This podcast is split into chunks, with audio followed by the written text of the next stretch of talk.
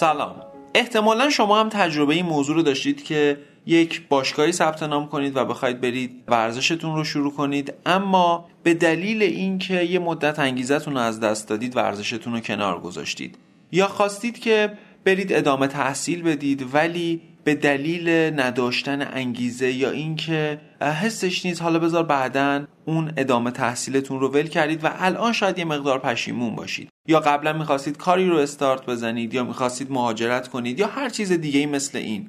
و این عدم موفقیت تو این کارها رو به یک موضوع نسبت می‌دید. اینکه من اگر انگیزه کافی رو داشتم برای انجام این کارها حتما توشون موفق می‌شدم. من علیرضا مطلبی می‌خوام در رابطه با دقدقه ایجاد انگیزه در خودمون با شما صحبت کنم و یک سری نکاتی رو بهتون بگم که در مدیریت انگیزه به شما کمک می‌کنه. با من همراه باشید.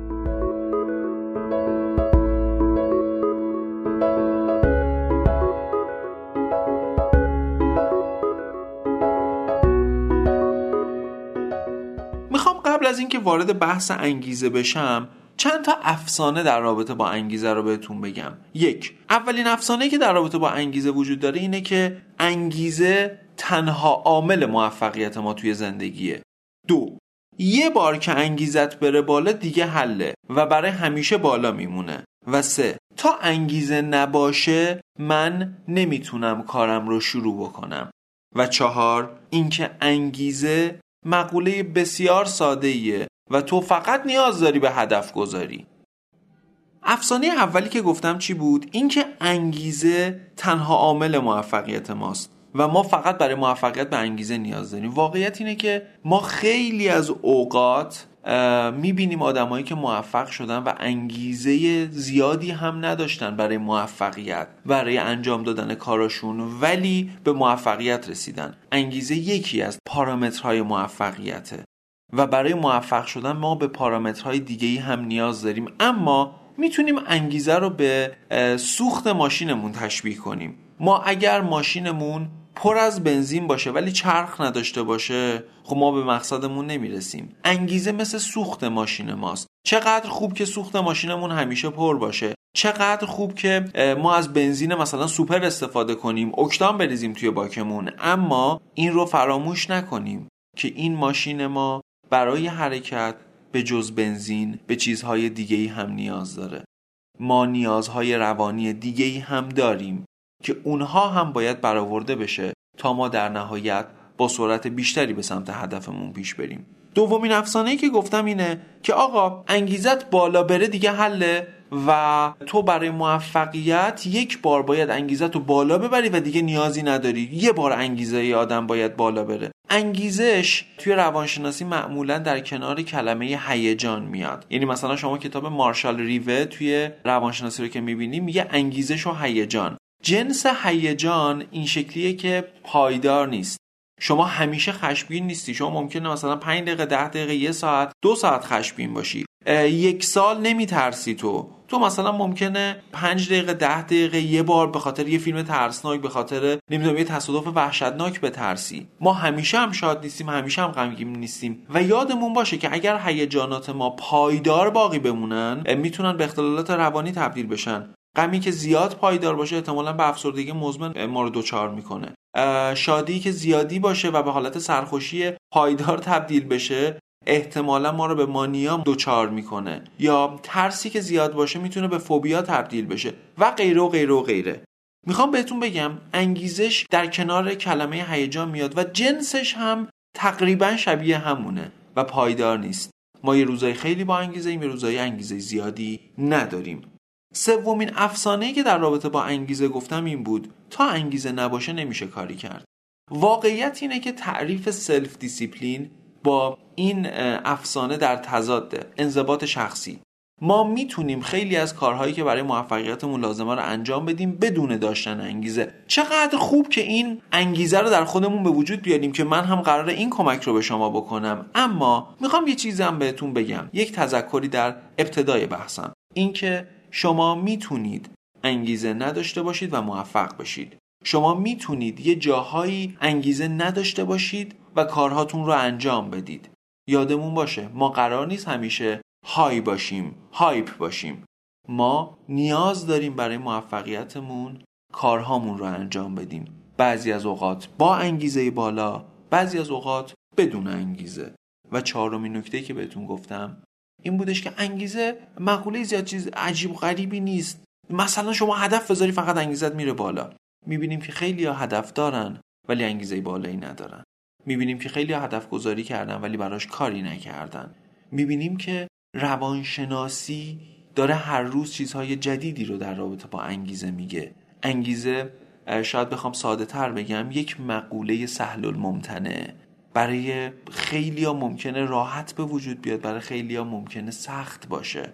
ولی چیزی که هست اینه که ما می‌تونیم با استفاده از سری تکنیک ها راهکارها در خودمون انگیزه رو به وجود بیاریم اون رو مدیریت کنیم سعی کنیم از افتخیز زیادش جلوگیری کنیم تا در نهایت با یک باک پر به سمت هدفمون بریم. اما بریم سراغ تکنیک های افزایش انگیزه.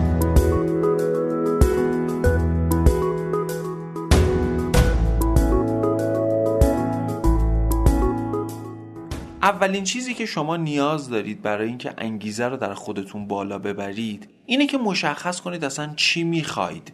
از زندگیتون از آیندهتون از اینکه به پنج سال بعد رسیدید فرض کنید توی ذهنتون چه چیزهایی دارید.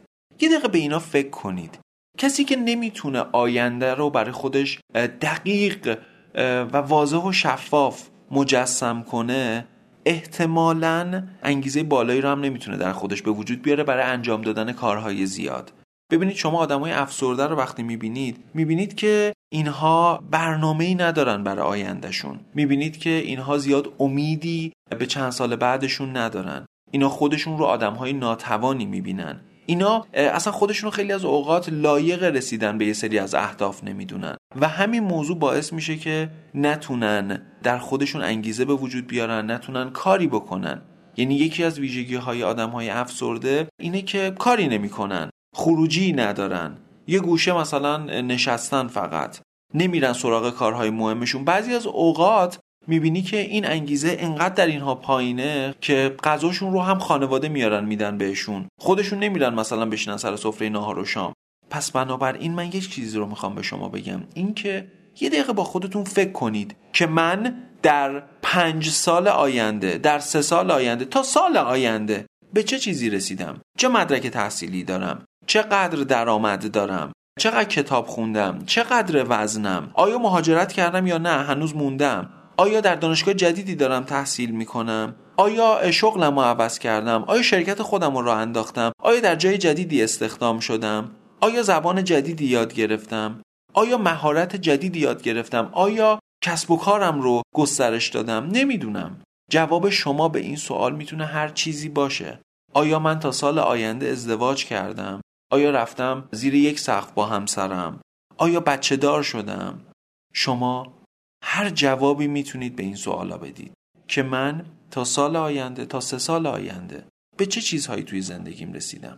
من اگر چشمانداز روشنی نسبت به آیندم داشته باشم انگیزه رو در خودم می‌تونم بالا ببرم. چیزی که می‌خوام به شما بگم اینه که بشینید جدی به آیندهتون فکر کنید.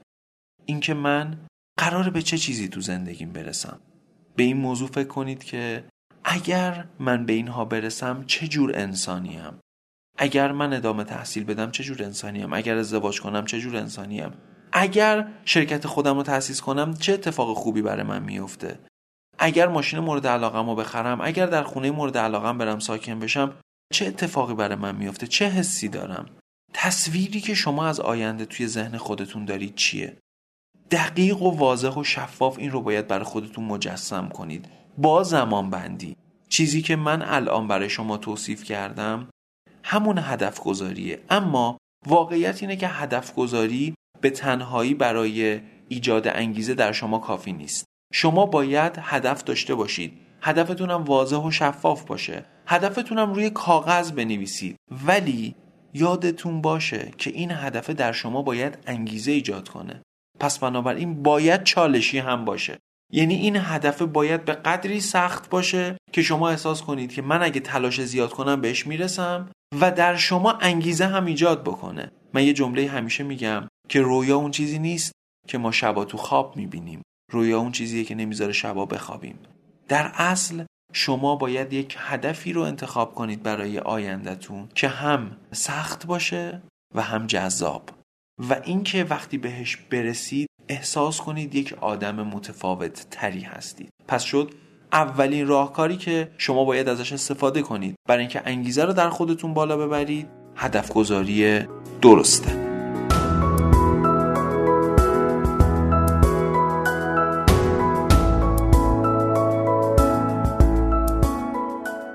دومین راهکاری که می‌خوام بهتون بگم اینه که مشخص کنید که دلیلتون از رسیدن به این هدفها چیه.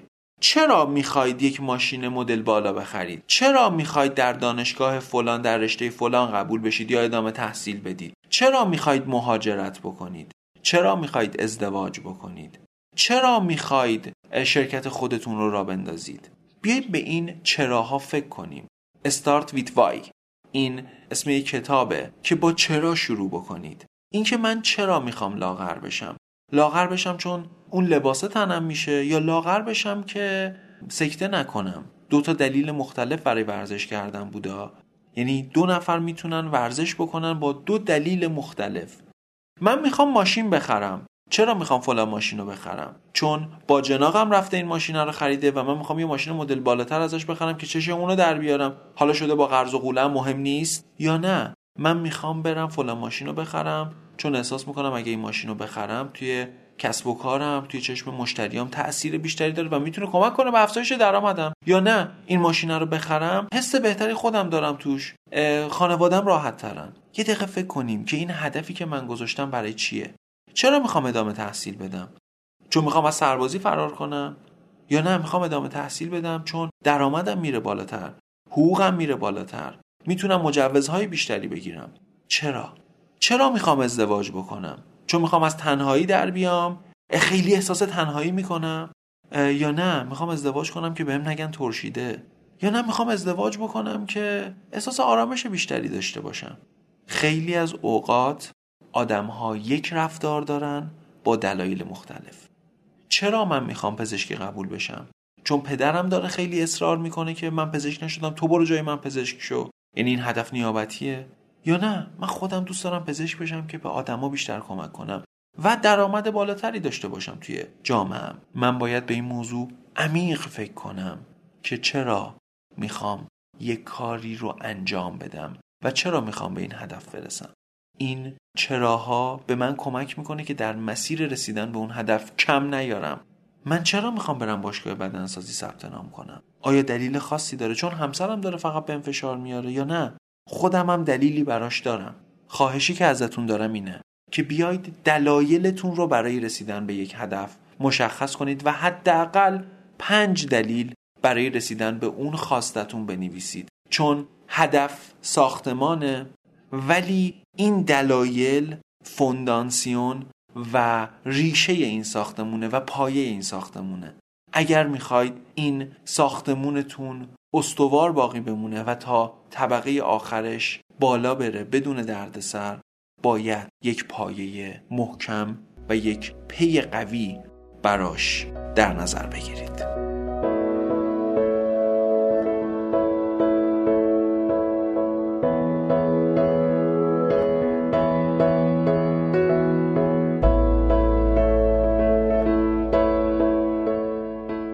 راهکار سوم و آخری که می‌خوام بهتون بگم اینه که لطفا یک برنامه عملی داشته باشید. ببینید ما اول مشخص کردیم که چی می‌خوایم هدف گذاشتیم. بعد اومدیم گفتیم که چرا می‌خوایم به این هدف برسیم. دلیلمون رو مشخص کردیم و بعد الان می‌خوایم ببینیم که چگونه می‌تونیم به این هدف برسیم. یعنی ما به سه تا سوال جواب دادیم. چی چرا چگونه. حالا من باید توی مرحله چگونه بیام یک برنامه عملی برای خودم داشته باشم. یک سلسله اقداماتی داشته باشم که آقا وقتی من می‌خوام به این هدف برسم چه کارهایی باید انجام بدم؟ چه مسیری رو باید طی بکنم؟ پلن A هم چیه؟ پلن B چیه؟ می‌خوام درآمدم رو سه برابر بکنم. خب برای اینکه درآمدم رو سه برابر بکنم چه کاری باید انجام بدم؟ آیا شغل دوم باید پیدا کنم؟ آیا باید مهارتم رو افزایش بدم؟ آیا باید از کارم استعفا بدم و بیام شرکت خودم رو تأسیس بکنم؟ آیا باید کسب و کارم رو ببرم در فضای آنلاین؟ چیزهایی که لازمه برای اینکه درآمد من سه برابر بشه چیان؟ چیزی که می‌خوام بهتون بگم اینه که شما باید یک برنامه عملی داشته باشید. هدف بدون برنامه رویایی بیش نیست. شما باید مشخص کنید که من برای اینکه به این هدف برسم چه مسیری رو باید طی کنم و چه برنامه‌ای باید داشته باشم. توی این ماه باید به چه کارایی برسم؟ توی سه ماه آینده به کجا رسیدم؟ و تا سال آینده که من می‌خوام به این هدف برسم در هر روزش چه کارهایی رو انجام دادم؟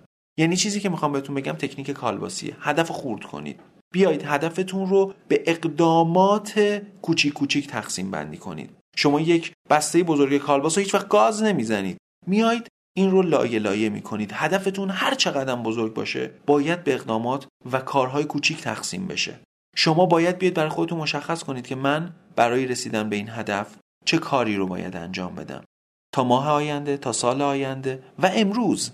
پس بنابراین خواهشی که ازتون دارم اینه که بیایید اولا لیست کنید که برای رسیدن به این هدف چه کارهایی لازمه باید انجام بدید و بعد بیایید این رو به یک برنامه مدون و دقیق تبدیل بکنید و یادتون باشه شما باید شروع بکنید خیلی از اوقات که انگیزه در شما بالا بیاد. یعنی اینجوری فکر نکنید که من باید انگیزه داشته باشم تا شروع کنم. نه. خیلی از اوقات شما شروع می‌کنید و انگیزه میاد و بعد از اینکه انگیزه اومد بیشتر کار می‌کنید و در لوپ موفقیت میافتید.